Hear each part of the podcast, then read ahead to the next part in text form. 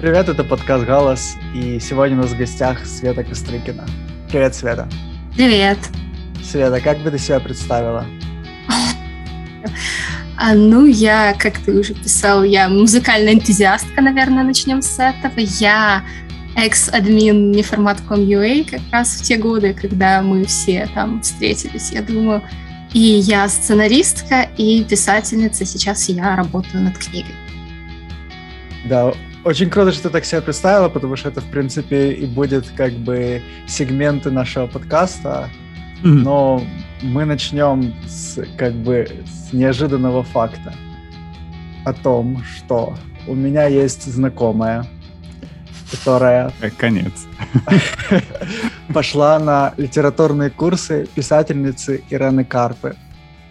И сейчас у них писательский ретрит э, во Франции, где они пьют вино, едят круассаны с сыром какие-то и пишут. И в связи с этим я, ну, как бы это транслируется все в сторис, я почему-то каждый раз испытываю очень много эмоций на эту тему, но их я перечислять не, не буду. Но я хотел у тебя спросить, как ты относишься к Ирене Карпе, к писательским ретритам, к писательским ретритам с Иреной Карпой, и если относишься плохо, то с кем бы ты поехала писательский ретрит? Ну, вообще, как, как к факту я отношусь хорошо, потому что я считаю, что любое времяпровождение людей, времяпровождение — это прикольно. А, если люди собираются вместе, чтобы позаниматься чем-то прикольным, ну, это знаешь, как, наверное, как у музыкантов джем. Они собираются, что-то пишут, выйдет из этого, не выйдет, неважно. Они уже хорошо потусили, и это хорошо.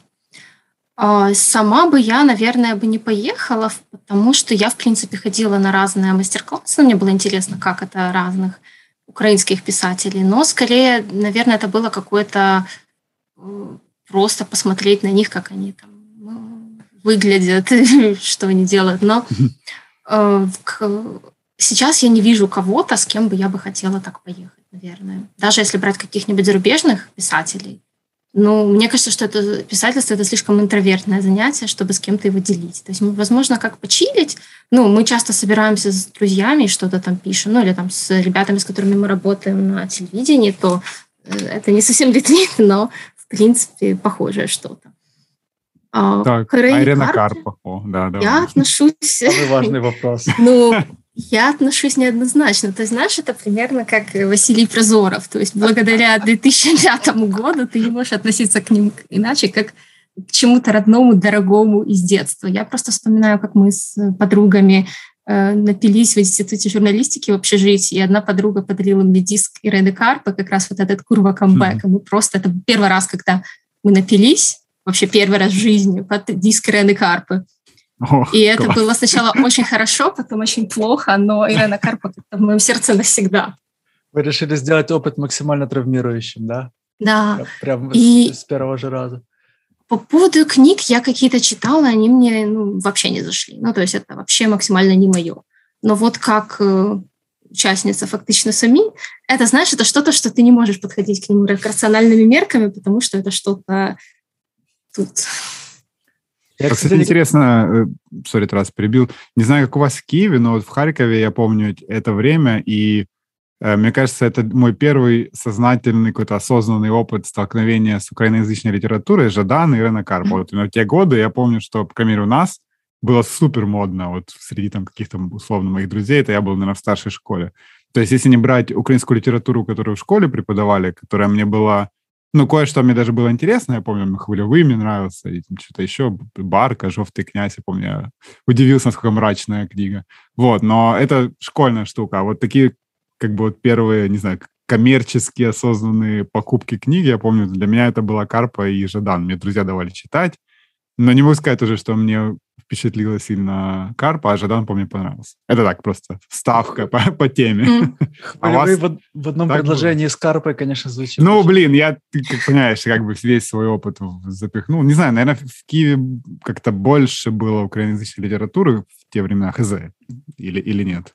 Ну, она была сама модная просто. Mm-hmm. Потому что все ее читали.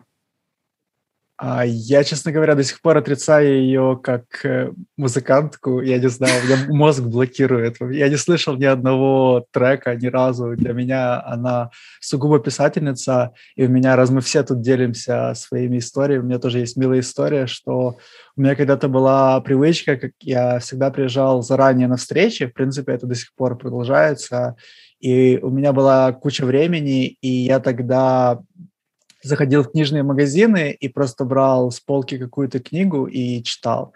И я так я приезжал существенно раньше, и я так прям прочитал много книг, там, Буковские mm-hmm. какие-то книги я так читал, там много рассказов, там все такое. И примерно в этот период я взял ее нетленку Bitches Get Everything, и вот так вот с полки, и я, будучи вот тогда, у меня был undeveloped еще как бы мой бриллиантовый вкус, который у меня есть сейчас. Но я тогда уже что-то вот начал, почитал, так, по-моему, страниц 15 и положил аккуратненько на полочку. И, в принципе, на этом наше общение прервалось лет на 25. И недавно она всплыла вот у меня прямо в сторис, вот так прям высыпалась на меня из, из Инстаграма. И почему-то я не могу объяснить это чувство. У меня часто такое бывает, но почему-то вот прям они меня как-то зашкаливают от вот этого вот ретрита. А, кстати, я вот сейчас, знаете, такой флешбэк из, из, из детства у меня пронесся, потому что я вспомнил, как я в журнале «Экстрим» когда я вообще еще, ну, только начинал всем увлекаться подобным, была статья, которая называлась Sound, так я прям помню название, и, и там разные украинские музыканты делились типа своим мнением о звуке. Я ну, я точно не помню, типа, звук на концертах, вообще, что такое звук. И там был гитарист фактически самых, и он рассказывал там о чем-то, а потом он говорит, я вот не понимаю, как можно разбить гитару на концерте. Типа, ну, максимум я могу представить, как можно разбить комбик. И я помню, что я не знал, что такое комбик, и мы с другом обсуждали эту статью, и такие, что, это, что такое комбик? И, и мы представляли, что это какая-то маленькая штука от гитары, или, или и, короче, мы не, тупо не могли понять, что это, еще интернета даже не было. так тупо. Просто я, я на всю жизнь запомнил, вот сейчас нам всплыло, что это были фактично сами. Ну все, это последняя моя телега на эту тему. Очень мило. Неинтересная, но тем не менее. Да, Света, давай, собственно, айсбрейкер наш как бы удался, можно поставить тут э, галочку. А, мы хотели перейти сразу к твоему писательству. А, расскажи, как ты к этому пришла и как у тебя с этим все идет. Ну, вообще, я начинала писать еще очень давно, еще там в школе, в универе. То есть, я помню, уже постоянно выкладывала какие-то рассказы. Но, как-то, знаешь, никогда к этому серьезно не относилась. То есть, ну, вообще к большинству из того, что я делаю, я не относилась серьезно. И потом я стала уже постить рассказы в телеграм-канал, у меня еще там был сайт, но и потом, а, когда я ушла с СТБ, собственно, я подумала, что я хочу написать что-то большое и серьезное. И я пыталась это сделать э, почти два с половиной года буквально до прошлого ноября. Я начинала, наверное, раз пять или шесть писать. Я писала там два, три-четыре главы и просто прекращала, потому что думала, все не то, все не то, все не то. И вот как раз в прошлом ноябре я ушла с проекта, с которого я на котором я работала до этого, и решила, если я сейчас не напишу ничего, то э, я ничего не буду писать, я просто забью, не знаю, пойду войти, что-нибудь в этом роде. Ну, короче, просто такой, знаешь, пан или пропал. И тогда это была очень странная такая полумистическая история, что я просто поехала в Одессу погулять, посмотреть на морька, и я просто, это был уже последний день, должна была там уезжать через пару часов, и я пришла, просто села на пляж и подумала, если я сейчас не придумаю, что я хочу написать, то все, я ничего не придумаю. И я просто посидела и все поняла то, что я хочу сделать. То есть я хочу взять ту историю, которую я хотела сделать, сделать ее не магический реализм, как я думала, а сделать типа с элементами детектива. Так как детективы я пишу уже давно и как бы ну, знаю плюс-минус, как это сделать. И я подумала, что это именно то, что я хочу. И это было так как-то классно, что, знаешь, вот этот транс... Я никогда не могу говорить это слово, трансцендентальный опыт, когда тебе кажется, что просто оно взяло и пришло откуда-то. Хотя, по сути, это просто систематизировалось то, что у тебя уже было, то, что ты хотела сделать, но все равно это было, знаешь, такой otherworldly experience немножко. Я просто села, вот это все записала, потом приехала, составила план, и начиная с этого, собственно, с прошлого ноября, я этим занимаюсь. Но в этот раз решила сделать умнее, чтобы не соскочить с дистанции, я попросила известного Марину Мойнихан, мою подругу, чтобы я ей буду отправлять каждую главу, она их будет читать и просто что-то говорить. Но так как Марина очень добрый человек, она всегда говорит, что все супер, все хорошо, отлично, пиши дальше, и это очень классно, то есть, ты знаешь, а ты очень сильно выгораешь, когда пишешь просто в стол, и никто это не видит. То есть ты тратишь очень много энергии, а оно никуда не идет, и ты никакой отдачи не получаешь. И я это просто наш не представляю... Наш путь как музыкантов. Просто я не мог не вставить эту реплику. Окей. Ну да, в общем, вы понимаете, то, что а, благодаря, собственно, тому, что она каждый раз э, комментирует, мы уже решили, что она фея крестная будущей книги.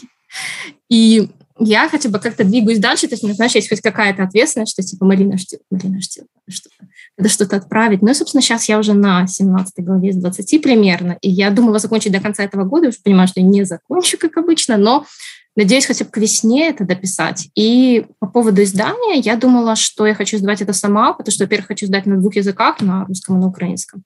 А во-вторых, э, я хочу издать так, чтобы ну, в издательстве же всегда какие-то правки понесутся. Я просто, на самом деле, за время описания сериалов так устала, знаешь, типа, поменяйте мальчика на девочку, типа, эту линию уберите, эту линию добавьте, тут ничего не понятно, там, Машу замените там на Сергея Ивановича, ну, то есть, и ты хочешь сделать просто так, как ты хочешь сделать. То есть, если ты хочешь, не знаю, поминать футболку Карапт, то ты будешь упоминать футболку Карапт. И ты не будешь там, кто-то тебе будет рассказывать, что ваш зритель этого не поймет.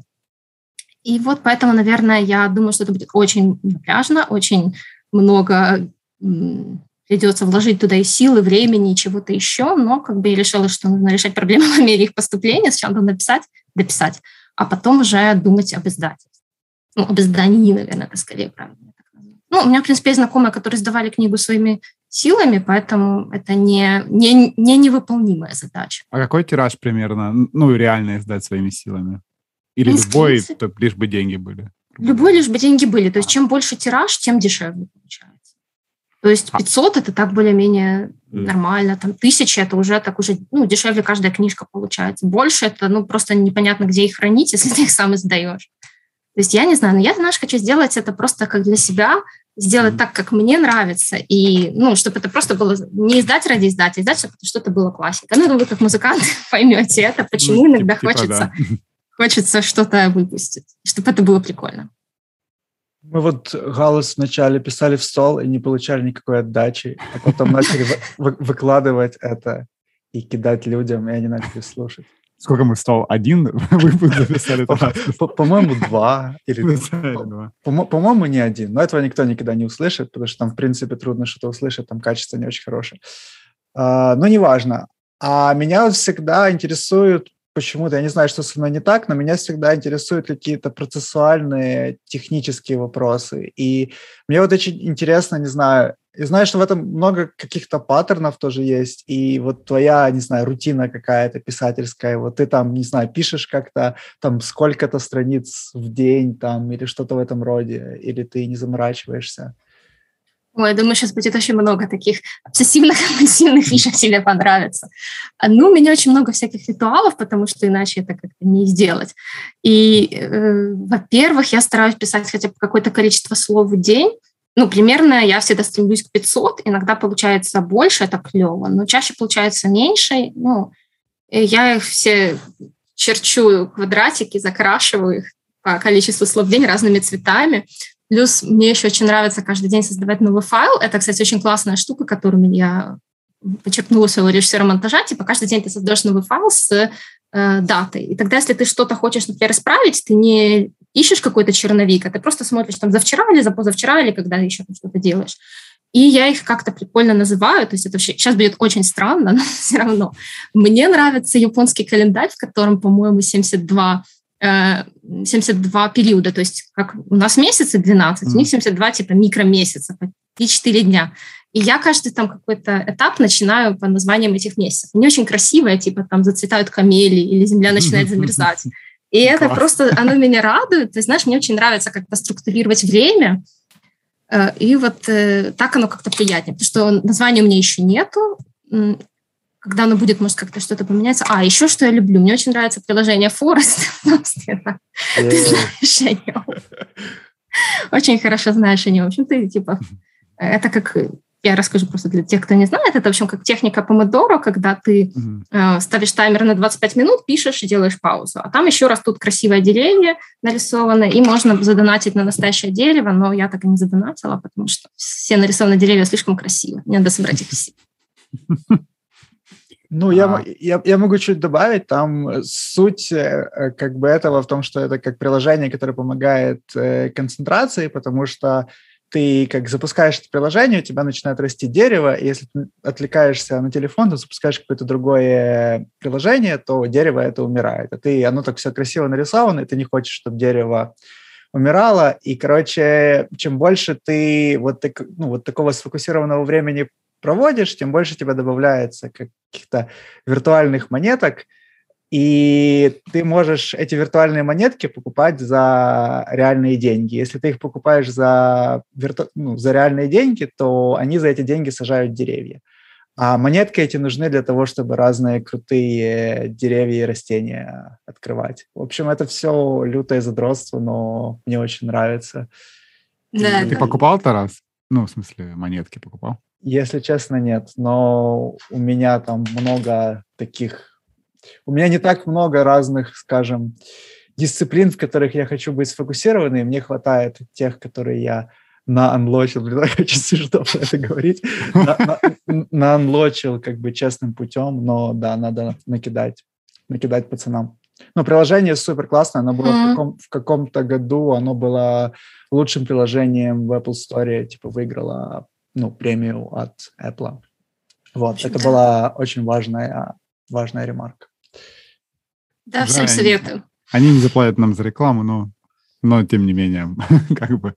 Э, Света, у меня вопрос, вот Тарас любит задавать про процессы, у меня более абстрактные часто вопросы.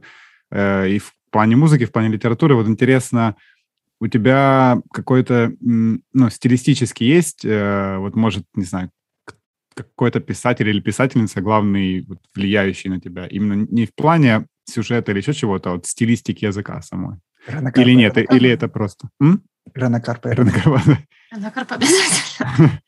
Ну, вообще, мне кажется, что на меня повлиял не столько писатель или писательница, как работа на телевидении и вот эта вот ритмика, то есть очень короткие какие-то тексты. То есть я поняла, что я начала писать тоже очень короткие, скажем, скажем так, закадровая, ну, типа авторская речь, то есть буквально там по два-три абзаца, то есть вообще не, у меня не получается вдаваться в какие-то там описания природы, если у меня там например, два абзаца и нет диалога, это так, ого, почему? Mm-hmm. То есть у меня очень много диалогов, очень мало описания, и мне очень нравятся какие-то, ну, такие немножечко рваные э, фразы.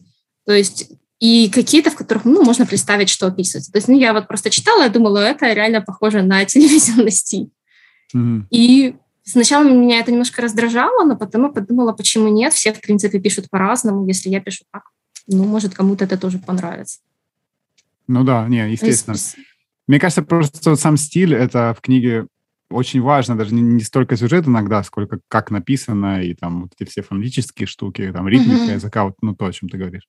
Слушай, а еще такой вопрос, а есть э, какая-нибудь героиня в этой книге, с которой ты себя ассоциируешь? Или это все супер абстрактные, выдуманные персонажи? Или, и, или может, на каких-то твоих друзьях они базируются? Там? Ну вот как раз насчет друзей тут точно нет. То, есть все персонажи собирательные. То есть есть какие-то чуть-чуть, может быть, некоторые персонажи базируются на там нескольких людях одновременно, но больше всего, мне кажется, это какие-то, знаешь, стороны меня. То есть, например, героиня, которая одна больше всего, наверное, похожа на меня, но все равно не совсем. Или герой, который тоже как бы какая-то другая сторона меня. И даже какие-то негативные герои, ты не можешь их написать, если ты не возьмешь там какую-то, например, свою черту не очень хорошую.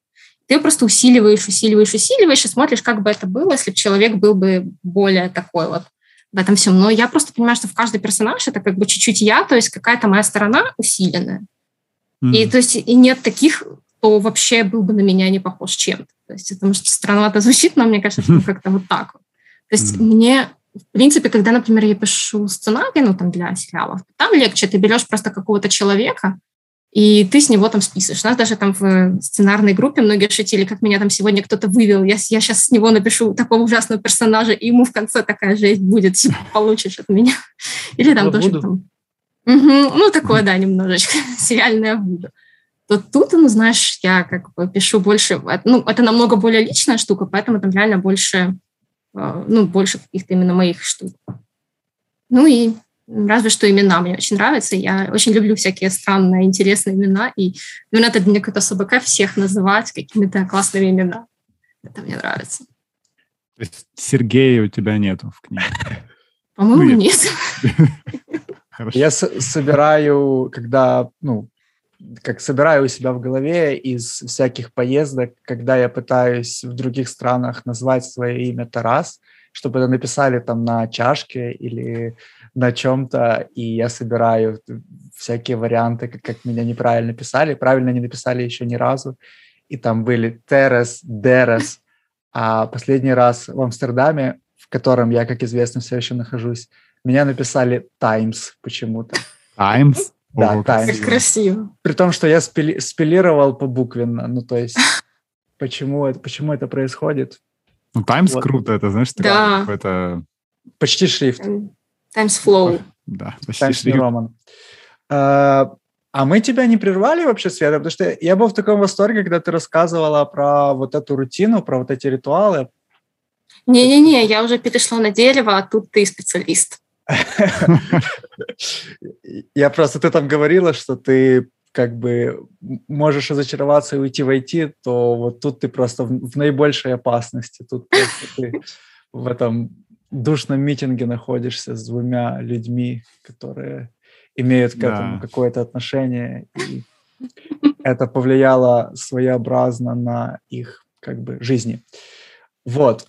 А такой, ну, еще интересный вопрос, он может пойти, может не пойти. Вот мне интересно, вот в современном мире многие какие-то сферы ищут какие-то способы монетизации, там, какого-то краудфандинга, там, чего-то еще. Я так понимаю, что ты пошла по хардкорному пути и как бы просто там а, ну, живешь там на свои отложенные деньги и рассчитываешь, что потом все будет как бы станешь украинским Стивеном, ладно, неудачная шутка, из нее уже нельзя спастись, поэтому Стивеном? я просто остановлюсь. Стивеном, Стив... просто стану Стивеном. Я пытался сделать феминитив от Стивена Кинга, и у меня были очень какие-то странные варианты. Да. Квин? Ты а, Стивен Квин? Не, да, короче, неважно. Эту шутку уже не спасти. А, и мне просто интересно, вот всякие патреоны какие-то или какие-то, не знаю, создание каких-то курсов, может, или что-то в этом роде. Это практикуется вообще в писательстве? И думала ли ты про какие-то такие штуки? Ну, вообще, в принципе, это как раз-таки очень практикуется. Очень многие запускают либо какие-то коуч-сессии, либо, опять же, делают ретриты, либо делают курсы какие-то, либо с ним делают, как сейчас скажу, как это, вот это вот writer's residence, когда, например, берется дом, Туда едут писатели, они там пишут. И, например, организовывают вот такие вот вещи. А, и я сама думала, что... То есть у меня была одна, однажды мысль писать рассказы, издать Patreon, но я поняла, что это будет просто какая-то нескончаемая дорога, и я обязательно выгорю, потому что на самом деле а, очень сложная вещь в том, когда ты зарабатываешь творчеством на жизнь, это выгорание. То есть когда я начала только писать сериалы, как в 2018, мне казалось, что это супер классно, я буду счастлива всегда, пока их буду писать. Потом ты понимаешь, что ты каждый день ты встаешь, тебе там нет настроения, но тебе нужно что-то придумать. Например, там нужно написать там пять заявок за месяц, и ты понимаешь, что ты просто не можешь. То есть ты просто не можешь генерировать столько идей, просто ты заканчиваешься. И это действительно тяжело, если ты, например, вот работаешь на творческой работе, еще, например, что-то параллельно свое пишешь. И поэтому эту идею я отбросила. По поводу того, э, ну вот Patreon, просто, например, сейчас я просто пишу, как бы от меня выхлопа никакого нет. То есть люди бы сейчас вот, мне не стали платить никаких денег, потому что, ну, пока ничего не пришло. По поводу в будущем, возможно, ну, у меня есть какие-то идеи, там, условно, секретной продуктивности или чего-то такого, которое можно было бы как-то монетизировать, там, не знаю, сделать какой-нибудь вебинар, но тоже, знаешь, преподавать, это тоже достаточно такая энергозатратная штука. Не знаю, насколько бы я тоже на full тайм бы туда пошла. То есть на самом деле очень странная как бы, ситуация в том, что я не знаю, чем я буду заниматься в будущем. Если, если бы меня сейчас спросили, кем вы себя видите через пять лет, я бы сказала, не знаю. Потому что сейчас мой план просто дописать книгу, ну, параллельно, может, брать какие-то еще проекты, а потом, не знаю, ну, то есть, может быть, я сделаю то, э, начну тоже делать какие-нибудь ретриты или что-то в этом роде, ну, а, может, появятся еще какие-нибудь вещи, которые можно сделать. Ну, ты знаешь, в каком-то очень странном таком подвешенном состоянии, но как бы это подвешенное состояние, которого мне хотелось э, давно. То есть, ну, просто вложить все в то, что я давно хочу сделать, и посмотреть, что из этого выйдет. Выйдет, хорошо, не выйдет. Ну, типа, посмотрим. Очень интересно. Как-то грустно, наверное. Не, не, не, наоборот. Мне кажется, наоборот, да, не грустно. И оно все такое новое, такое все волшебное, прикольное, совсем не то, к чему мы когда-либо имели какое-то отношение. Да, просто я тоже так на себя автоматически примеряю, думаю, блин, я никогда так не делал в жизни вообще. Типа, Работаешь ну, себе и работаешь постоянно. Ну, вы зато делали много других вещей. Ну, Издавали, записывали. Что-то делали. Не, ну классные же вещи были. Кирилл много, я не очень. Ну, важно. Кирилла год по три альбома э, всегда выходит. А, в этом, в этом ноль был этот раз. Так это год. В этом был подкаст. Да, в этом каждый сезон может считать как альбом. Угу. А, есть у нас слушательница, слушательница, попросила остаться анонимной, Марина М. И она хотела у тебя спросить, как в ее жизнь, я просто цитирую полностью, как в ее жизнь пришла магия, почему осталась, и как это сочетается с жизнью современной девочки в большом городе? Как интересно. Мне тоже было очень интересно, я ничего не понял, поэтому решил просто зачитать, как было, как было в оригинале. Да. Ну, вообще, по поводу магии можно по-разному сказать. То есть я процитирую э, администратора портала неформат.com Анатолия М.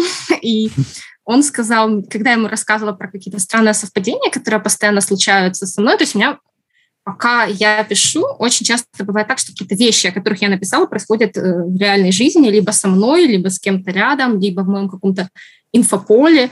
Ну, то есть, условно, что я что-то написала, потом кто-то в Твиттере пишет, у меня вот было сегодня такое-то. Я буквально вчера про это писала. Это, это странно. Ну, типа, и, ну, условно, например, мне герой порезал руку, когда открывал консервную банку, и там мой друг. С ним это случилось через несколько дней это было стремновато. Ну, и таких вещей постоянно не происходит. Я рассказала про это ну, он сказал, что Очень ты любишь страшно. мистику, мистика любит тебя. И я подумала, что, наверное, так примерно как-то и есть. И я, в принципе, всегда интересовалась какими-то таким тревожным, тревожным в культуре, скажем так. Угу. И я же работала еще на проекте, который, ну, детективный сериал, который посвящен мистике. Не знаю, буду назвать название или нет. И очень интересно было то, что его суть была такая, типа, условно, как Скуби-Ду типа, что происходит какая-то мистическая штука, люди это расследуют и понимают, что это было вообще не мистически, это кто-то там подстроил, либо это какие-то совпадения, либо это какие-то физические э, феномены. Но э, интересно было то, что все, кто работал над этим проектом, они как бы, с одной стороны, были суперскептиками, с другой стороны, все как-то верили в какие-то такие штуки, причем так э, серьезно. То есть, ну, типа 90% всего фигня, но как бы 10 остается, и это... У всех были какие-то интересные мистические истории.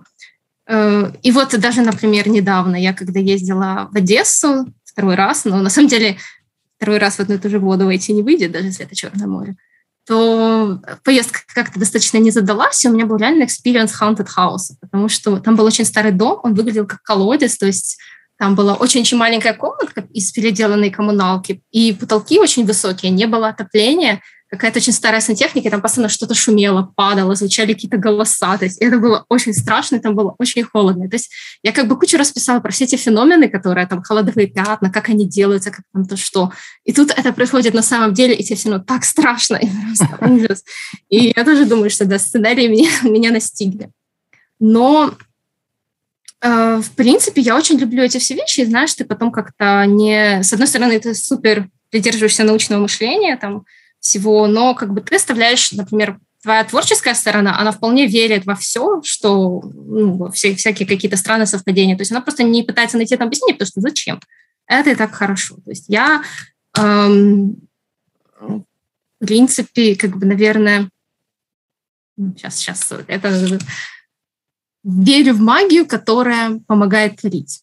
Вот как-то так. То есть творчество — это само по себе магия. И поэтому Поэтому я оставляю как бы в себе место для нее э, там. Ну, красиво сказано. Нечего добавить. Скажи, а ты веришь, что мысли материальны? ну вот, э, на самом, ну ты вот сейчас рассказала, оно звучит как будто бы, да, то есть э, мысли материальные. Хотя эта штука, конечно, которую научно никто не доказывает. Я помню, даже мы с тобой в чатике это обсуждали там mm-hmm, э, да. в контексте психосоматики и mm-hmm. Вещей. Но мне всегда интересно вот просто мнение людей, потому что я знаю много людей, которые верят, что ну, это и правда так. То есть, если ты мыслишь, то это как бы, ну, не факт, что... То есть, понятно, что если ты будешь сейчас думать, я хочу, чтобы у меня появилась завтра, там, не знаю, машина Porsche, то вряд ли это случится. Поэтому не в таком контексте. Но вот скорее в контексте, о котором ты говорила. Можно ли так это сформулировать? Или это я перекрутил? Ну да, мне кажется, что ты как раз все туда говоришь. Это, знаешь, вот этот феномен Баадера Майнхоф, о котором мы еще поговорим, когда будем говорить о плейлисте. А, но, в общем, этот э, как, он заключается в том, что когда ты что-то видишь, э, ну, о чем-то думаешь, ты постоянно это видишь. То есть, условно, ты, например, там думаешь о новом Porsche, и ты постоянно на улице, например, видишь Porsche, ну, к примеру. И непонятно, то ли Porsche стало больше, то ли как бы ты просто стал их больше замечать, а Porsche ну, да. столько было, сколько осталось. Но Прикол в том, что, например, когда ты, например, чего-то хочешь, то ты как бы вид, начинаешь видеть возможности этого, это получить. Ты больше замечаешь, твой как бы мозг уже иначе фокусируется, он начинает вот это вот подмечать. То есть так бы ты это не заметил, например, ищ, ну, например, какая-нибудь вакансия, которая там интересна. А тут ты начинаешь что замечать, и, в принципе, оно так и работает. то есть также даже э, многие, знаешь, этим феноменом пользуются, чтобы сказать, что магия не работает, а мне кажется, наоборот. Это магия так и работает, что ты, например, на чем-то концентрируешься, и потом ты начинаешь это видеть всюду. То есть ты что-то ищешь, как бы, и оно дает тебе подсказку, ты ее вот так вот и находишь. То есть, в принципе, я считаю, что если начать говорить, что там мысли материальны, то, знаешь, можно съехать немножко. А ну когда ты просто позволяешь себе ну, типа, если ты считаешь, что это знак, то значит знак, например. Ну, это mm. я там про себя. То есть, если какие-нибудь... Ты хочешь получить какую-нибудь подсказку, у меня, знаешь, есть всякие там метафорические карты, с которыми я там люблю работать, что ты это достаешь, и ты, например, для тебя это что-то значит. То есть, и это не значит, что девочки записывайтесь на раскладике, но э, это помогает, знаешь, как-то вдохновиться или что-то в этом роде. Ну, то есть, потому что ты хочешь получить что-то, ты получаешь это. Ты получаешь это из своего подсознания или откуда-то еще, пока не ясно. Может быть, знаешь, откроют какие-нибудь другие механизмы в будущем, знаешь, как там радиацию, электричество тоже же открыли не сразу. Может быть, откроют еще какие-нибудь там волны или что-то в этом роде. Ну, я просто, знаешь, я, наверное, не пытаюсь найти этому какого-то научного объяснения, потому что, знаешь, оно мне не надо. Ты просто э, как бы просто кайфуешь, не знаю, что ли. Ну и психосоматика, да, это реально существующая штука, я на себе это уже много раз испытала, но она, она куда менее волшебная, но куда более реальная. А ты можешь такому приземленному человеку, как я, объяснить, что такое юнгианские архетипы? В общем, был такой мужчина, Карл Густав. А?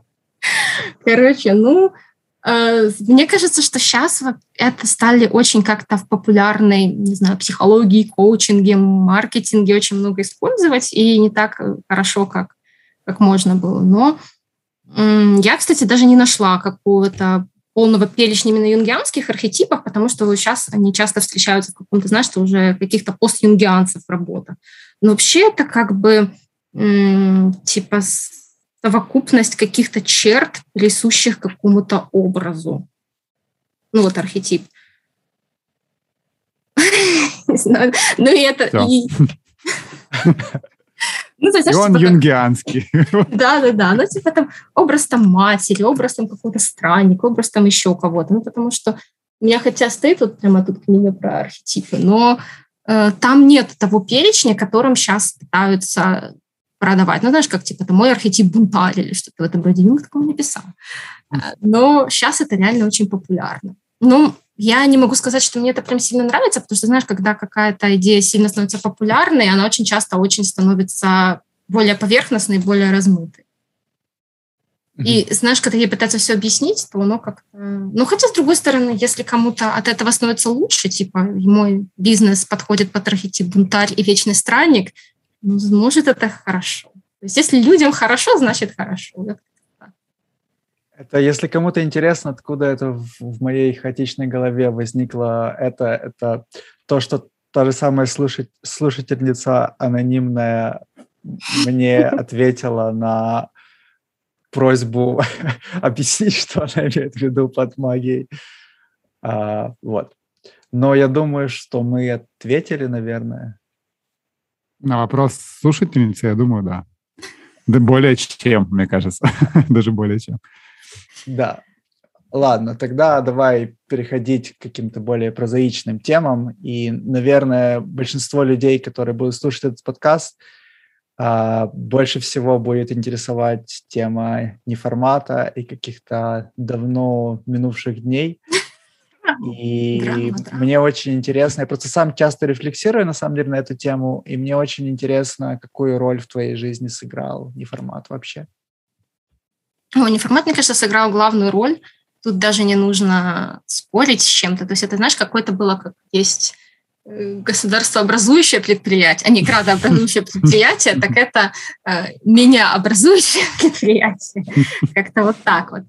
И это все было, была очень-очень странная история. Я, наверное, начну сначала. Когда я была очень грустной ГТС в 2005 году, у меня не было друзей, потому что никто не знал, что такое готика. Я просто слушала Evanescence и носила корсеты и кружева и ходила на вечеринки, ни с кем не общалась. Потом мне очень нравился один парень, он позвал меня на концерт э, на Бинго как раз-таки, на Тол. Ну, там был Global Battle of the Bands, и там играли Тол, по-моему. И не в, пришел. В АТБ по нынешним временам. Да, в будущее АТБ. Но вместо него пришла его подруга, которая тоже, собственно, осталась без поддержки. Мы как-то вместе начали общаться, общаемся как бы до сих пор, вместе работаем там и все такое. И в этот день я услышала Тол, и это меня настолько поразило, то есть я просто удивилась, что может быть вообще такая музыка на украинском и такая мощная. И я подумала, вот эта музыка, которую искала всю жизнь. И как раз на этом же одним из участников жюри был Нук, и там, когда представляли они формат Куми, я подумала, формат для меня, это для таких, кто не такой, как все, это просто именно оно. Я нашла свое место. Кто дивергент. Да, вот примерно так оно и было. И в тот же день я зашла в интернет еще по Делапу, подумала, надо скачать себе тол, э, зашла на неформат, и вот как так и осталась по итогу на форуме. Смешно, что я тоже попал на неформат благодаря группе Тол.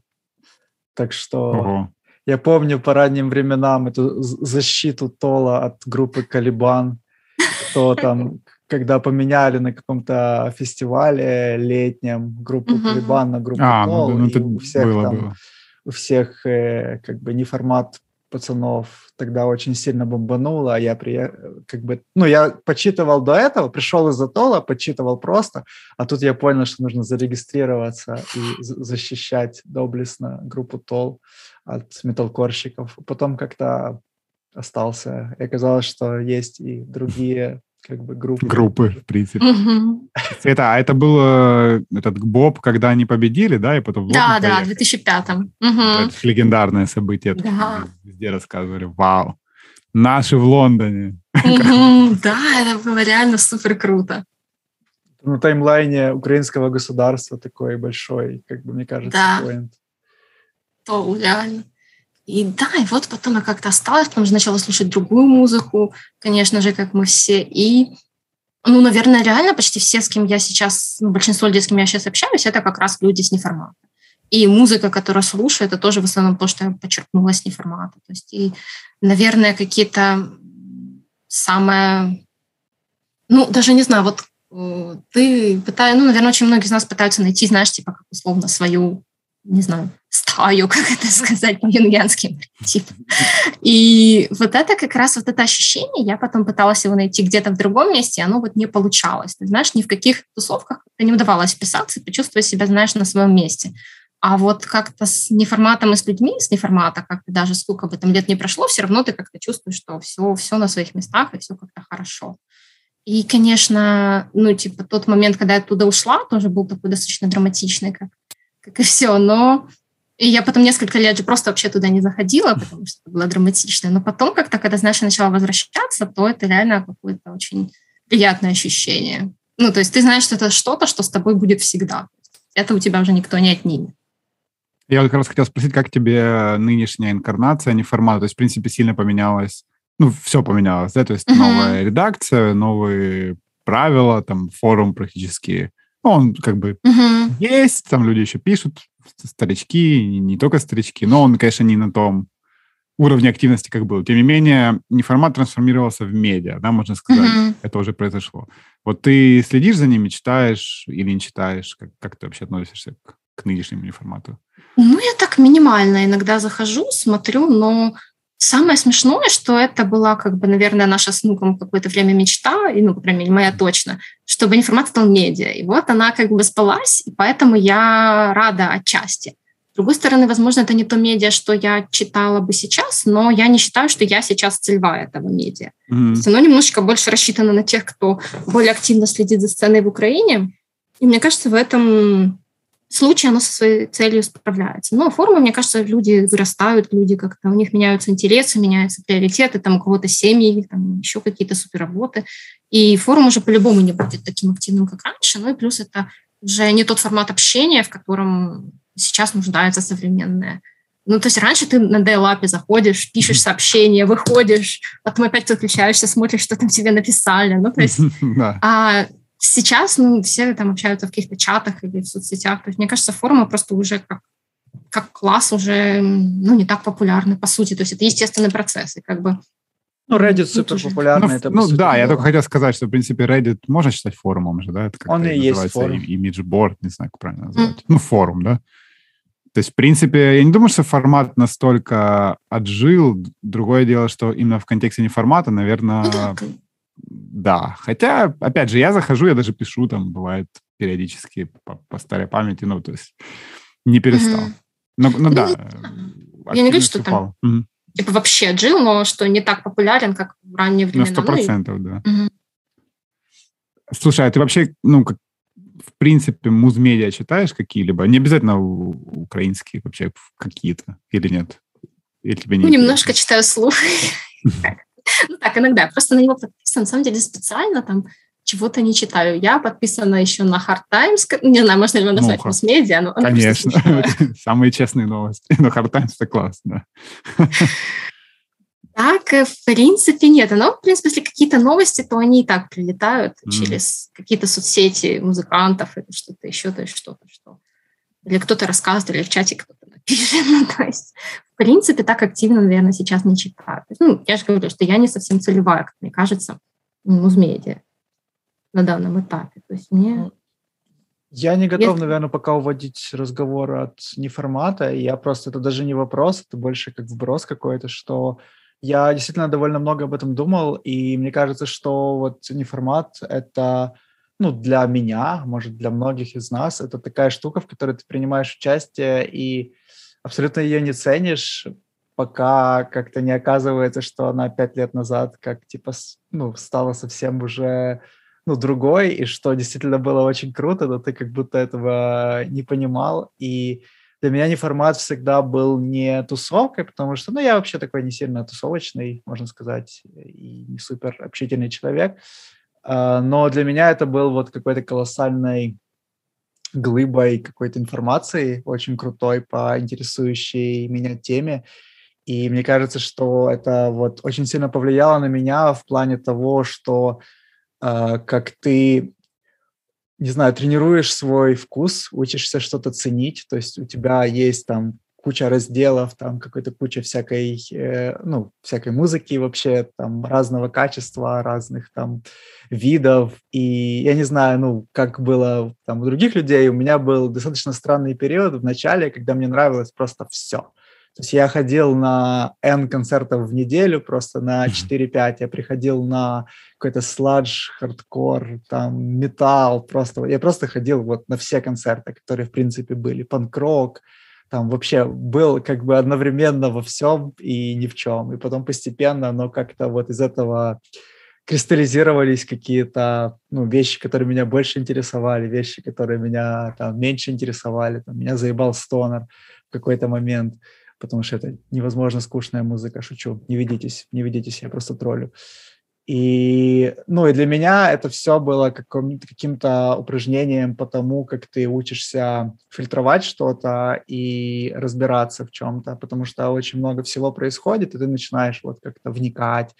Потом кто-то приезжает на концерт, эта группа для тебя остается. Это как становление меня, мне кажется, как музыкального слушателя – и во многом этот какой-то опыт, который я там приобрел, я переношу на какие-то другие сферы, в которые я вникаю, ну, вникал потом.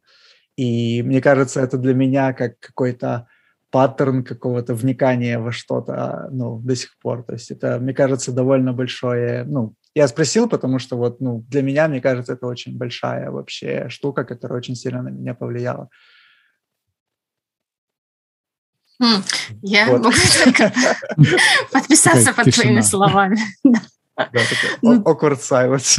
Мне кажется, что ты очень хорошо все сказал. То есть как раз она действительно так и происходит, что ты очень много информации получаешь, и потом ты из-за этого находишь что-то свое и действительно как-то оттачиваешь свои вкусы, понимаешь, что тебе нравится, что тебе не нравится.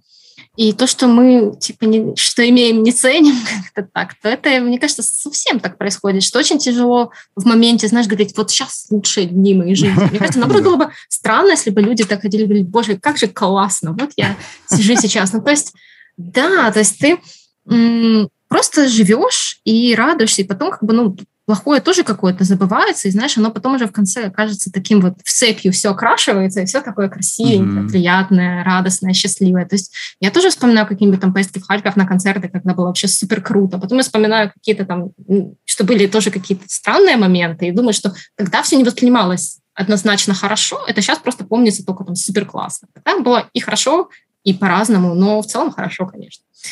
И плюс, ну, у нас еще у всех не было столько каких-то напрягов, как сейчас, типа всех этих работ и всего такого, и можно было полноценно как бы слушать музыку и просто ну, общаться да. с людьми и радоваться жизни. Сейчас уже надо работать, и потом слушать музыку и радоваться. Но мне кажется, что классно, что оно все было, потому что если бы, например, этого не было, я с большим ужасом думаю, что было бы, если бы не было неформата. Я бы, наверное, не знаю, была какой-то ГТС, и потом бы пошла на работу в газету, и все. Ну, вот что-то мне. Но я работала в газете, если что. Это было скучно. Очень скучно. А, я не знаю, что еще сказать. Тарас, ты, ты про неформат еще хочешь? Ну, просто... Я, мне буквально еще на час еще одна Да, давай. Не, я все, Кирилл.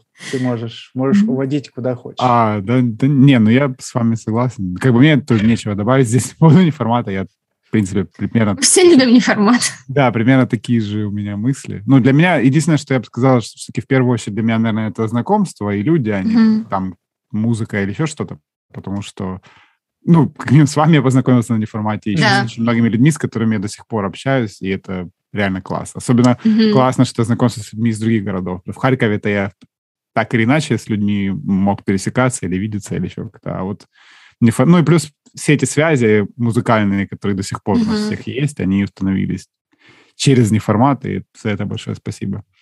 Мы с Кириллом вот. познакомились на почве э, записи Alice in Chains в флаг качестве. Да. Списались в да. личку. Я недавно искал наше первое самое сообщение, и оно было про то, что Кирилл запишет на болванке мне Alice in Chains во флаге. Да, это же еще тот как самый здорово. сервер, где, где все скачивали музыку, которую, на самом деле, можно в других местах и не достать было. Угу. Так что, да, это прикольно. Но я, да, давайте уводить. У меня я хотел вернуться немножко к писательству, но уже в контексте музыки, э, к моему любимому вопросу про, про тексты. Ты, как человек, который пишет тексты, как ты относишься к лирике в музыке? Для тебя это важно или ты как какой-то отдельный инструмент просто это воспринимаешь? И ну, типа, читаешь ты тексты, не читаешь? Ну, для меня это, наверное, чуть ли не первоочередно. То есть я mm-hmm. очень люблю тексты, то есть для меня это супер важно. И, и я, наверное, даже когда-то сама пыталась писать тексты, это один текст Forever Wasted. Инсайдерская такая Опа! Да. Подожди, так, а ну ты, писала или, ну, пыталась? Я писала, один текст был, но для трека, который, по-моему, в альбом не вошел.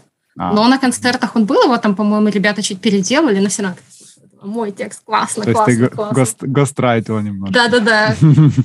Окей. Ну, Я не знал. Да, вообще для меня это действительно очень важно, и поэтому люблю там разные абстракт хип-хоп иногда послушать, потому что там как раз только текст, и музыка уже втора, второочередная, что ли. Но э, часто слушаю музыку, ну, например, та же Аменера, там же ты текст не понимаешь, потому что, во-первых, ничего не понятно, во-вторых, ну, на да. бельгийском ничего не понятно. И тут просто как бы музыка и вокальная линия как, ну, как еще один инструмент. Но если есть возможность читать какие-то тексты, то запоминаются именно они. Потому что я всегда их читаю, всегда стараюсь как-то что-то, может быть, запомнить. То есть, ну, вот в многих своих любимых группах тексты я знаю практически на память, даже словно хор забыл. Yeah. Да, потому что это супер ценно. Мне очень понравился подкаст про тексты именно поэтому, что это был. Наверное, мой любимый выпуск. Ну, видишь, я, я, я должен был тебя спросить об этом. Мне, мне нужны однодумцы. Кирилл, спроси, тебе же хочется. Нужно на русском тексте, вот украинской группе, нужно писать О, на каком языке тексты? Мне кажется, на любом. Ну, то есть я не считаю, что это должно вот. быть... Вот, должно Кирилл, быть какое-то... Вот. Ну, просто как тебе пишется, так и писать. Потому что когда... Mm-hmm. Оно очень чувствуется, когда, знаешь, оно именно напряжно идет. То есть mm-hmm. человек я такой, я должен сейчас написать этот текст, поэтому впихнуть его в эту музыку, должен, должен. А ты просто пишешь, ну, это, это же как самовыражение. То есть ты пишешь то, что ты хочешь написать. То есть если тебе хочется написать на английском, пусть там ты его хуже знаешь, но ты чувствуешь, что вот эта мысль тебе хочется выразить на английском, ты так и пишешь. И поэтому считаю, что группы могут писать вообще на любом, на каком им там комфортно даже на французском, если они, например, узнают, им комфортно. То есть я не вижу тут какого-то правила, возможно, для себя. Угу. Вот интересно, Многие. для тебя, как человека, который много работает ну, там, с текстом, словом, ты, ну, как ты свободно можешь писать, вот у тебя книга будет выходить на русском, украинском, ты, когда ты пишешь на русском или украинском, ты думаешь на этих языках или ты переводишь с какого-то языка, и насколько это вообще ну, не знаю, передает все, что ты хочешь передать? Ну, вообще по работе я всегда пишу на украинском, и тогда в этот момент я думаю на украинском, когда я пишу. Именно. Mm. Но когда я пишу что-то свое, я поняла, что мне легче писать на русском, потому что как бы я как будто бы немножко честнее, потому что это как бы мой родной язык. Я украинский выучила только когда уже пошла в школу. Поэтому на русском я знаю больше слов. Во-первых, мне действительно больше словарный запас именно на русском. И Потому что, когда начинаю писать на украинском, она выглядит немножко, как, знаешь, такой посредственный перевод. Ну, то есть, когда перевожу с русского на украинский, то есть я даже думала, возможно, обратиться к какому-нибудь переводчику, который был бы там супернейтив спикером, который бы переписал это по-своему. Но это я еще не решила. Может быть, и сама буду делать, просто больше, больше стараться. Но легче мне реально писать на русском, потому что даже не дело не в самом словарном запасе, когда ты начинаешь думать на неродном языке, ты немножечко это занимает больше ресурса твоего, и ты не можешь ну, вкладываться именно, как сказать, ну, текстово, что ли, ну, мысленно вкладываться. То есть ты тратишь ресурс на то, чтобы как бы загрузить еще программу встроенного перевода, вот как-то так. Поэтому легче мне писать на русском. Кстати, вот в этом контексте интересно, ты, ну, я заметил за собой, что я стал последние годы покупать книги э, всяких западных э, писателей, ну, не, за, не важно, короче, не, не русских, не украинских, только в украинском переводе, потому что мне гораздо больше нравится, ну, мне как-то, не знаю, вот сам вайп, и просто мне нравится, как у нас сейчас стали переводить вот современные наши переводчики. Хотя, опять же, у меня ситуация логичная, ну, очевидно, я тоже из, э, ну, не тоже, вернее, я из русскоязычного города, и я тоже украинский выучил в школе. Вот, значит, но мне переводы больше нравятся украинские. У тебя с этим как? Ты, у тебя есть какое-то предпочтение или тебе все равно? Или... Вообще, если я покупаю книги там именно покупаю, то это украинские чаще, потому что, во-первых, мне приятнее поддержать наше издательство, mm-hmm. а во-вторых, у нас действительно лучше переводы, как мне кажется, потому что, ну, особенно в бюджетных издательствах в российских очень часто очень плохие переводы, просто, просто плохо, действительно. Mm-hmm. Будем называть поименно, но там часто просто этим не заморачиваются. То есть просто у нас как бы это более штучное работы, и это на самом деле из внутреннего достаточно боль, потому что у нас часто ситуации, когда переводчики и редакторы получают очень мало, и как бы они очень сильно выкладываются и очень сильно из-за этого выгорают. То есть даже часто действительно ты читаешь гонорары, и ты просто не веришь, что люди могут работать за такую сумму. Но и почти все это люди, которые очень сильно горят своим делом, и поэтому работа сделана очень хорошо, но получено очень мало за это. И мне действительно очень печально, очень Хочется верить, что благодаря каким-нибудь, может быть, грантам в будущем эта ситуация изменится, потому что специалистов очень много хороших, но как бы запросы книжного сегмента не особо велики, ну, не так много книги покупают. Поэтому, если я, например, покупаю книги, стараюсь хотя бы покупать украинские, чтобы как-то поддержать эту, я... эту угу, сферу. Я когда-то ставил да. достаточно забавный эксперимент, как мы же обычно потребляем ну, англоязычную всякую литературу на русском или украинском, и я когда-то ставил противоположный эксперимент, мне было интерес, именно интересно посмотреть, как она переносится обратно, и я читал Достоевского, я люблю очень Достоевского, я читал Достоевского на английском. И могу констатировать, что очень, ну, очень проебан. То есть это, mm-hmm. ну, как бы, это больше читается как хрестоматия, какая, ну, как ну, то есть я, я имею в виду, что там не пропущены, понятное дело, никакие предложения, то есть там все полностью есть, но оно, ну, не несет совсем того, что, ну, как бы, что несет Достоевский, совсем не ощущается а вот, вот этого вот, а звучит просто как какой-то да. пересказ, что ли. Ну, да, мне кажется, это очень сложно, ну, типа, это суперсложная работа. Я вот, кстати, по этой теме могу посоветовать, э, смотрю канал один, э, ну, возможно, вы знаете, называется «Армен и Федор», там Uh-huh. Чувак откуда-то из России, я не знаю, где он точно живет, он, ну, типа, литературный канал.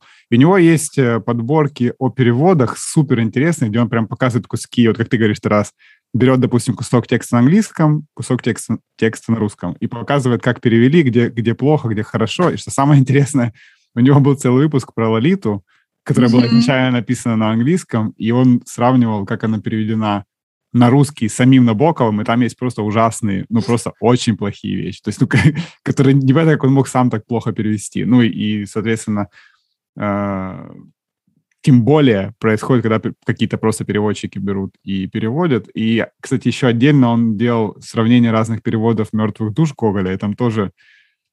Ну, короче, вот то, о чем прям ты говоришь, стиль, он его очень сложно передать, ну, типа, супер сложно. И поэтому вот э, я, Света, соглашусь с тобой, что этот труд должен оплачиваться, ну, прям, если это грамотный переводчик, это должно быть, ну, хорошо оплачено, потому что это очень сложная работа.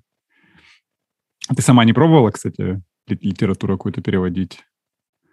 Ну, в целом нет, потому что мне, в принципе, это не очень нравится. Это действительно очень тяжелая работа. То есть я переводила по работе какие-нибудь там куски, которые надо было переводить, но так профессионально этим заниматься я бы не хотела, потому что действительно очень плохо оплачивается и очень тяжелая работа. То есть ты, по сути, пишешь заново на другом языке. Да, да, да, да, да. Ну, хорошо. Ладно, давайте, может, и если мы, не знаю, тут, тут Тарас, у тебя больше вопросов, я бы к музыке еще чуть-чуть вернулся. Да. Согласен, да? Хорошо. Свет, у нас такие есть, э, часто мы задаем вопросы, ты, наверное, знаешь про них, потому что ты слушаешь наш подкаст. Но э, прежде чем перейти к вопросу моему любимому про то, что тебе понравилось в этом году из музыки, э, более такой общий, какие-то вот за последние, не знаю, там, 15 или 10 лет э, можешь вспомнить какие-то любимые концерты? Или вообще свои самые любимые концерты, вот, которые ты за всю жизнь посетила? Не знаю, два-три примера. Это классный вопрос, потому что то, почему очень сильно скучаешь как раз. И, наверное, самый лучший был как раз в концерт АТБ, конечно. Это была Мэнра. Они были настолько, ну, как-то крутые. Я просто помню, что я, раз мне удалось где-то сесть, я просто села, закрыла глаза и почти их не открывала, потому что это было просто как будто бы ты попадаешь в какую-то другую планету. То есть ты слушаешь те же треки, которые ты слушаешь в записи, но вот именно то, о чем говорят энергетика, знаешь, какое-то вот общее все mm-hmm выступление, оно было настолько мощно, что мне реально казалось, что я побывала где-то на другой планете за это время. Это очень круто. Еще какие концерты мне? Ну, мне очень понравился Нерозис в Праге, когда мы ездили с внуком, но я, правда, почти ничего не видела, потому что все были очень высокие, и поэтому основном... Стандартная Я не могу сказать, что я видела Нерозис вживую, но я видела их вверх головы вживую. Вот. Но слышала, и это действительно было очень круто, очень тоже интересный опыт, потому что а, я впервые там видела людей, которые были где-то лет 40. То есть обычно ты приходишь на такие группы у нас, и все нашего возраста, то есть около там, 30. А там все были 40-45. То есть люди, которые слушали их, когда они там в 90-х играли, например. А у нас это не мог никто слушать, потому что никто о них не знал тогда. И это был очень интересный опыт вот это сравнить. Еще из крутых концертов, конечно же, Шушу, которых я всегда люблю. The Band, потому что я их тоже люблю. Ну, вообще очень приятно, что, знаешь, почти на всех группах, на которых удалось побывать, э, кроме, наверное, Today's Day, я побывала. И это реально классно. Ну и, конечно же, не на, на, на любимых. Ты имеешь на любимых твоих? Да, да, на любимых, да, которых самое любимое, я побывала и очень этому рада. И, наверное, не формат феста. Я вот э, вспоминаю, насколько они были, ну, где-то, может, уже в 2012-2013, ну, те года они были очень мощные и очень классные. Я вот всегда вспоминаю с радостью. Ну, кстати, я вспоминаю не формат фест какой-то, э, когда там типа один день, и там играло что-то 10 групп или mm-hmm. такого плана, из них там шесть групп играют в Discord. Discord, да, да, я помню. Если ты представляешь себе, сейчас пошел такой концерт, я бы, наверное, да. вряд ли бы вывез его полностью нормально. Очень много Discord. Да, тогда казалось классно. Типа. Да. Не, ну вообще было и правда классно, но да. Угу. Мне, мне кажется, что когда на концерте так много групп, то он, ну, тяжело, короче, в один день это все воспринимать. Хотя вот сейчас Фантазм Фест тот же, да, да. там, в принципе, так и было сделано. Угу.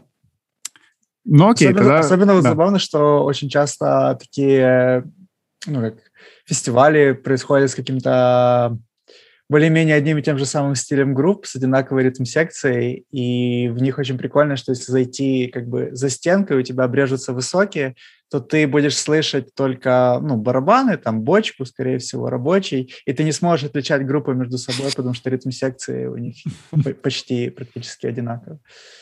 Ну, это... Интересно.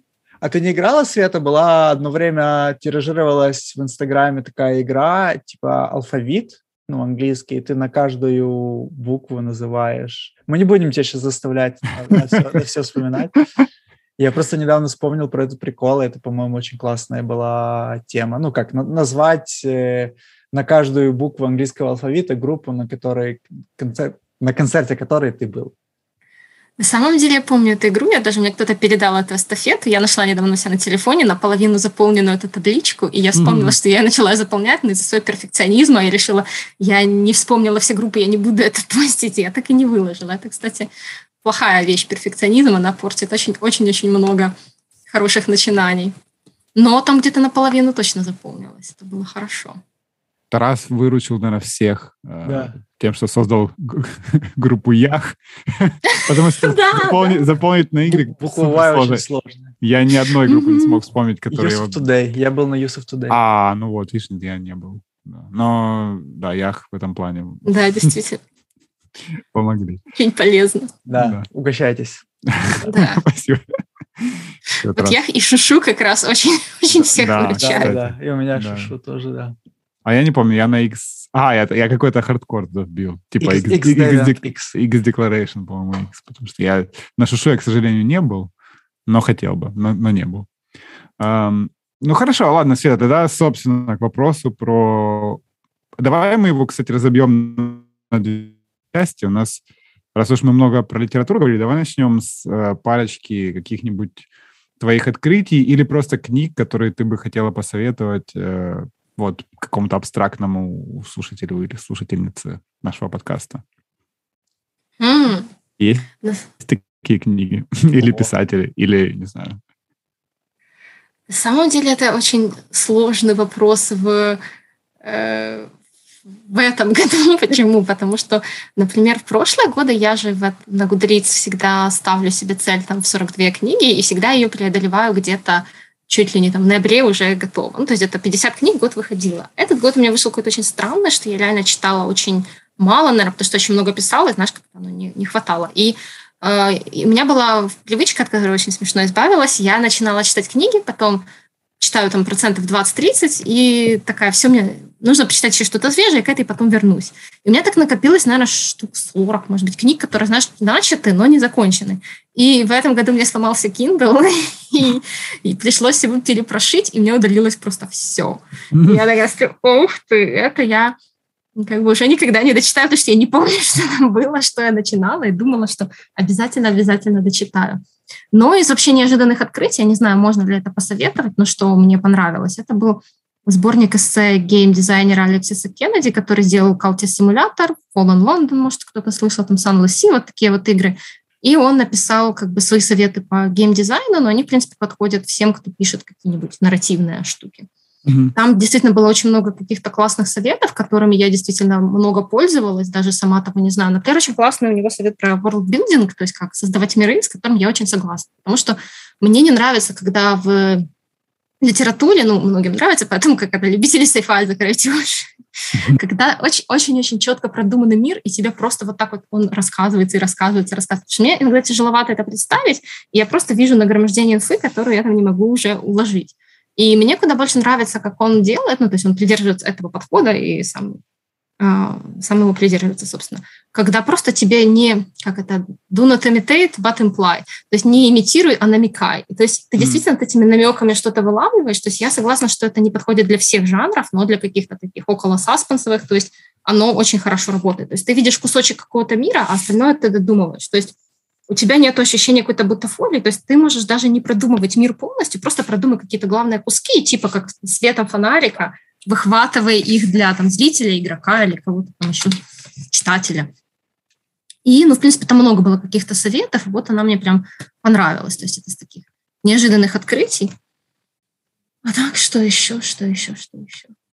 Даже вот не знаю. Ну, наверное, ну может, не, вспомню, может, не за что... этот год, а типа там ну, не знаю, вот, а есть у тебя какая-нибудь книга, которую ты вот, там, вот, не знаю, вспоминаешь первый момент, когда тебе говорят, вот твоя любимая книга или там, твой любимый писатель? писательница. Кстати, из интересного, то, наверное, я не могу сказать, что прям любимая-любимая книга, но очень вдохновившая меня, это Сюзанна Кларк, Джонатан Стрэндж и мистер Норрелл она очень классная. То есть вот я только что говорила, что мне не нравится, когда вот так вот продумывают миры, и, и тут как бы в ней продуман мир именно так, как мне не нравится. То есть она писала 10 лет там, о магии в Англии в 1800 годах, по-моему. По-моему, это еще то ли Эдвардианские, то ли какую-то эпоху, ну, в общем, до викторианскую. И она действительно просто создала альтернативный мир, в котором есть магия. То есть и ты читаешь как бы псевдоисторический роман с какими-то магическими штуками. По ней есть очень милый BBC-шный сериал, очень приятный, там серии 10, по-моему. Очень, не очень высокобюджетный, но очень душевный, мне он очень mm. нравится. Ну и э, сама книга тоже хороша. Она такая размеренная, она очень сильно погружает в это. То есть ты читаешь, тебе кажется, ну да, реально так все и было. Такой прямо очень классный магический взгляд на все. И вот я, когда ее читала, она меня очень намного вдохновляла. Вот я ее действительно люблю. То есть я не знаю, стала бы ли я перечитывать, потому что она очень длинная. Но она мне понравилась. Ну, в общем, годится как рекомендация. Я, кстати, не знаю, первый раз вообще слышу. Так что я себе занотую. Ну, хорошо. И, соответственно, вторая часть вопроса, то же самое про музыку. Какие-нибудь... Что тебя в этом году впечатлило? Ну, кстати, год почти уже заканчивается. Может, какие-то были открытия? Или, или Ой, ты все старое переслушивала?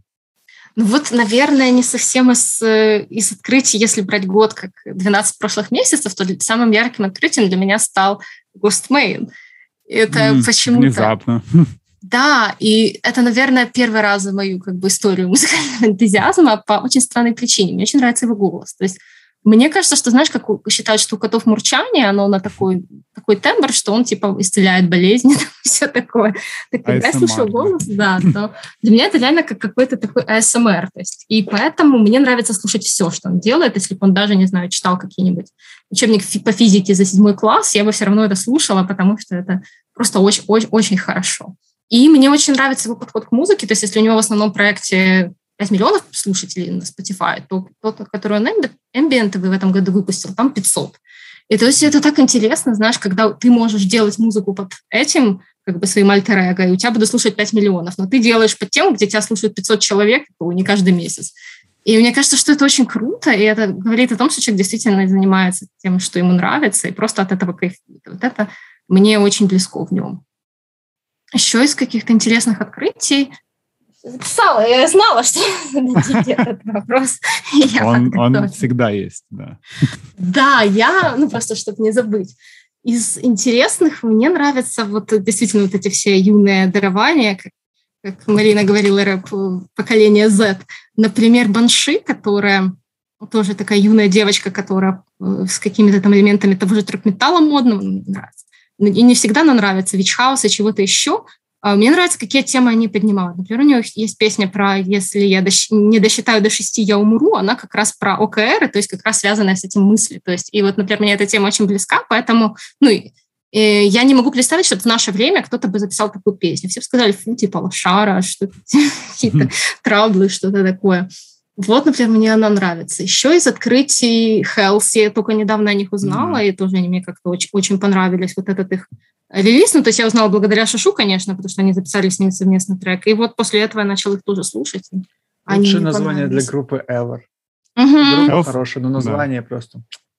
Я где-то слышала, что они просто решили, перебирали слова, решили назваться просто каким-то словом. Перебирали слова, которыми, которые еще не были заняты. В итоге Хелс оказалась свободной. Они решили... Очень странно, кстати, очень да, странно, реально. что оно не было занято раньше. Ну, они на, на металлархивах, наверное, не пробивали, потому что там, когда начинаешь пробивать, то там семь групп на любое, на любое это самое. Это ну, только, и это только турецкие металл-группы. Health, я уверен, что есть турецкая метал-группа с таким названием. Там много метал-групп. Ну, вообще мне очень... Что мне больше всего нравится в музыке, что ты можешь слушать реально много-много лет, и все равно каждый год находить что-то новое, чем ты как бы еще... Что ты еще не знаешь или что тебя удивляет. Например, как в этом году единственный, наверное, мой концерт, на котором я была, если так можно сказать, концерт... Ну, все-таки, наверное, концерт. Это мой друг, который играет модулярный дрон, и он очень много рассказал про вот эти все синтезаторы, которые выглядят как просто коробка с э, рычажком и с проводами, и оно mm-hmm. делает какую-то музыку. И для меня это тоже был такой дивный новый мир, очень интересно наблюдать за этим вживую, как это все происходит.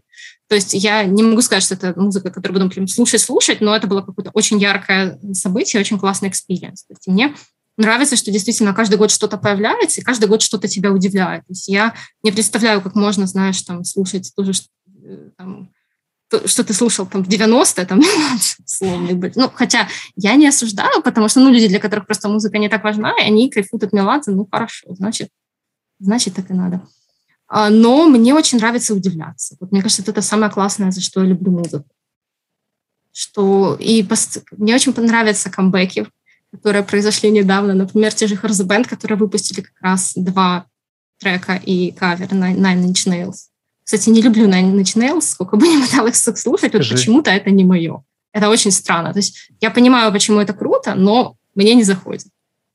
Мне вот один так... альбом нравится у них. Но у них дискография сколько альбомов? 15, наверное. Я только один могу слушать. Я помню, Кирилл как-то рьяно защищал на Inch Nails, когда мы с, с Сашей Королевым... Ну, вы их сильно прям ругали тогда. Не, ну они... Мы не ругали, мы говорили, что это гейтвейная группа, и они являются гейтвейной группой. Как ну, тебе? Ну, ну, такое. Ладно, не будем к этому возвращаться. Не будем возвращаться к этому. Не, они, они хороши, но не мое. Вот. Ну, вообще, я, я только могу, опять же, подписаться под твоими словами. Мне кажется, это очень крутая способность у музыки. Ну, опять же, я знаю много людей, которые говорят, что все уже не то, и типа вот уже ничего их не удивляет, они слушают только старое, но я в другом лагере нахожусь. Я всегда, реально каждый год нахожу для себя что новое и поражаюсь тому, что вроде бы уже все написано, вся музыка написана, но при этом на, на все тех же гармониях люди могут делать какие-то треки, которые будут все равно абсолютно другую атмосферу нести, другие какие-то эмоции и другие мысли. Это классно. Вот. Эм, Тарас, мне да. кажется, что раз Свет у нас в гостях, мы не можем э, не воспользоваться этим случаем и еще раз не сказать, что у нас остался последний наш лонгслив размера XL, который Свете спасибо большое, она, э, как сказать... Была моделью. Да, да хотел сказать, прорекламировала, но нет, про, продемонстрировала. ну, в общем, да. Э, Поэтому, собственно, фотографии, если вы еще не видели фотографии, фотографии слива на свете, вы можете видеть у нас в Инстаграме, и он последний, поэтому как бы налетайте. Потому что больше уже... Я думаю, мы уже такие не будем делать, да, Тарас? Нет, такие точно не будем. Такие точно не будем, поэтому это точно последний, как там говорится, дроп. Кап... дроп Капсульный остался последний. Капсульная коллекция. Последний, последний лонслив. Может, когда-нибудь сделаем другие, даже напечатаем М-размер. Э, да, это в планах у нас есть, но таких уже больше не будет. Но пока таких не будет. Да. Вот. Но это так, минутка рекламы. И я думаю, собственно, мы можем уже переходить э, к финальной части нашей, да. которая обычно мы просим какие-то сказать финальные последние слова в подкасте на любую тему абсолютно. Для в наших слушателей. Форме. Да. Или для нас, или наших слушателей, или, или для себя. В общем, mm. тебе решать, как говорится. Какого оптимуса был? О, я могу рассказать историю о том, как, как я не стала вокалисткой одной украинской группы. О, давай. Расскажи. Это класс. Это на самом деле очень странная история, которую я раньше стала очень стыдной историей, никому не рассказывала. В общем, э, мы же решили поиграть с Игорем Прогджестером, собственно. Мы собрали группу, мы даже, у нас даже было какое-то очень классное название, которое придумал Майк э, из э, тестов тирамису. Mm-hmm, mm-hmm. И мы собрались и поняли, пришли на репетицию. А у меня же была всегда мечта быть вокалисткой в группе, быть как Джули Крисмас из Battle of Mice, например. Ага. И я прихожу и понимаю, все, мечта сбылась. Ну, наконец-то. Ура, начинаем. Я написала текст, конечно же, то есть, ну, я еще не знаю даже какой-то там мелодии вокальной, написала такой классный текст, реально хороший. И мы начинаем что-то петь, и я понимаю, что я не могу, что мне просто не хватает, как бы сказали мальчики, яиц, девочки, наверное, скажут, коры надпочечников, потому что у девочек больше тестостерон вырабатывается корой надпочечников, что просто не могу громко петь вообще. И это было так стыдно, то есть я просто стою так, было. И после этого, как, ну, я кое-как что-то там распелась, но это было плохо, потому никто ни с кем, конечно же, долго не говорил, а потом все делали вид, что этого просто не было. Но и я после этого сделала неправильные выводы, то есть я сделала выводы, что нужно забить на все, эти типа лучше туда не лезь, это не твое, но я поняла, что ты можешь, я бы, если, может быть, потренировалась, я бы смогла это сделать. Но знаешь, тебе кажется, что ты просто придешь, и все будет сразу хорошо.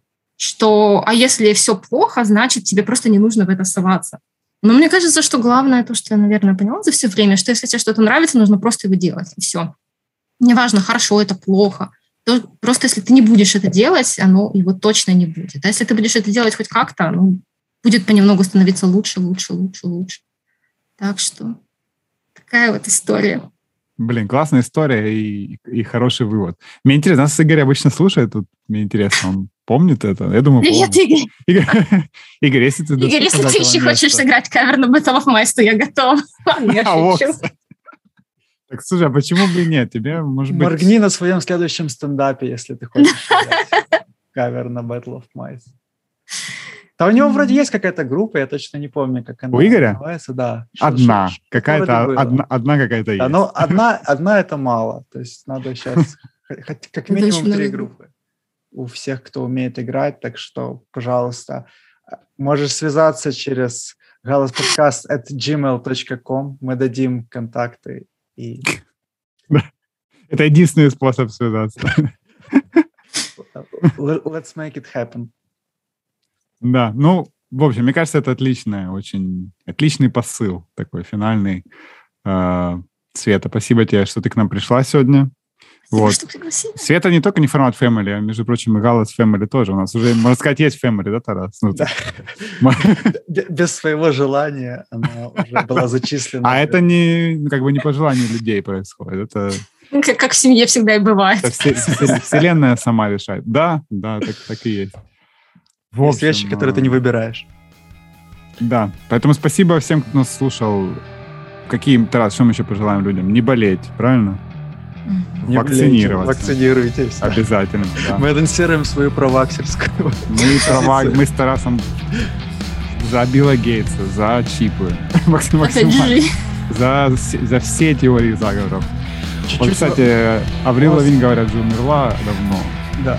Это же клон ее, но мы как бы из этой теории мы с Кириллом вовремя поднимаем эту тему, потому что мы очень долго дискутировали с ним, как бы можем ли мы об этом говорить в подкасте, и вот спустя 6 месяцев лет мы говорим это. Это поэтому, наверное, у нас такие низкие темпы вакцинации, потому что мы как бы нечетко обозначили свою позицию, так вот, мы про ваксили. Пожалуйста. Да, теперь Джо, Джо Роган нас не будет котировать. А? Джо Роган там все не так очевидно. Ну, ладно, это... Ну, ладно, я так. Это Ладно, короче, это мы... Все, да. Это был подкаст «Галас». На гостях была Света Кострыкина. Спасибо всем, кто нас слушал. Спасибо нашим патронам. И в число, которое входит Света, Марик, Александр Костяненко, Эдуард Такуев, Э, Юлия Каплун, Макс Десятов, Настя, Андрей Анацкий, Юрий Бондарчук, Александр Цветайло, Виталик, Информат Украин, Обрий, Семга Слеер, Андрей Андрей, Саша Рогов, Светлана Костригина, Владимир Мысник, Антон Лагутин. Ребята, спасибо вам.